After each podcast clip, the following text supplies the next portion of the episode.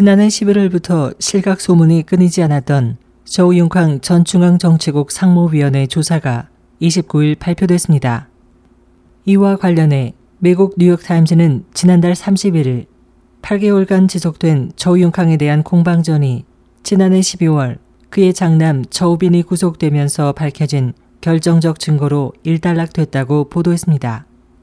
보도에 따르면 저우융캉은 조사 과정 중 자신의 혐의를 철저히 부인해 왔습니다. 그러나 저우빈은 자신을 보호하기 위해 부친의 혐의 사실을 모두 인정해 저우융캉은 어쩔 수 없이 자신의 혐의를 모두 시인했습니다. 신문은 소식통의 말을 인용해 당국은 저우빈을 저우융캉이 저지른 부정의 중심 인물로 보고 중점적으로 조사했다고 전했습니다. 올해 42살의 저우빈은 해외 유학을 거쳐 귀국한 후 부친의 정치적 권력을 이용해 석유와 에너지 그리고 부동산 등 각 분야의 진출에 막대한 부를 손에 넣었습니다. 당국은 저우융캉과 그 가족으로부터 1억 5천만 위안의 재산을 압수했습니다. 일부 보도에 따르면 저우빈은 사업에서뿐만 아니라 관직 매매와 사형수 대리 알선 등의 암거래를 통해서도 폭리를 얻었으며 이 과정에서 특히 당국의 탄압으로 수감 중인 파룬공 수련자들을 이용했습니다. 밝혀진 바에 따르면 그는 파룬공 수련자 한 명을 조달하기 위해 교도관에게 수십만 위안의 뇌물을 제공했으며 이 같은 사실을 숨기기 위해 일반 사형수 한 명을 석방시켜 조달된 파룬공 수련자 행세를 하게 했습니다. 조사에 따르면 저우비는 이 과정에서 1인당 300만 위안의 의료비를 받았습니다.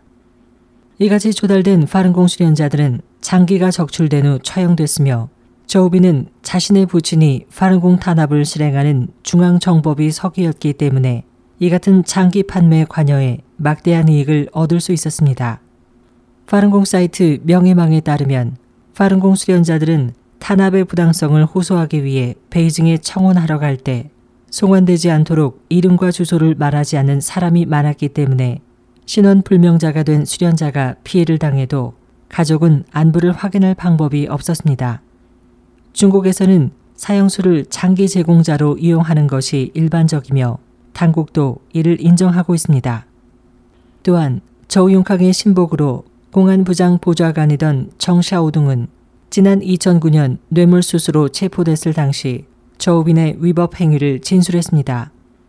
2006년 닝샤 회족 자치구에서 강제 퇴거를 거부한 남성이 개발업자와 결탁한 조폭 두목에게 살해돼 피의자는 체포된 후 유죄 판결을 받았습니다. 그러나 저우빈의 중계로 피의자 측에서 2억 위안의 뇌물을 받은 저우융캉은 최고인민법원에 그의 석방을 명령했고 이에 대해 회족 자치구 검찰원과 공안 등이 중앙기율위원회 부정을 고발했지만 당시 권력의 전성기에 있던 저우융캉에 의해 흐지부지 됐습니다. 저우융캉은 전처와의 사이에 두 명의 아들이 있습니다. 지금의 아내와 만나 전처에게 이혼을 강요했지만 그녀가 거부했기 때문에 지난 2000년 교통사고를 위장해 전처를 살해했고 이 사실을 안 아들들은 분노해 그중 차남은 오랫동안 부친인 조용칸과 절연 상태에 있습니다. 그 덕분에 이번 조사에서 300여 명의 친족들이 구속되지만 차남은 그 중에서 제외됐습니다. 하지만 모친의 억울한 죽음도 아랑곳하지 않고 부친의 권력을 적극 이용했던 장남은 구속 대상에 포함돼 동생과는 다른 결말을 맞았습니다. SOH 희망지성 곽재현입니다.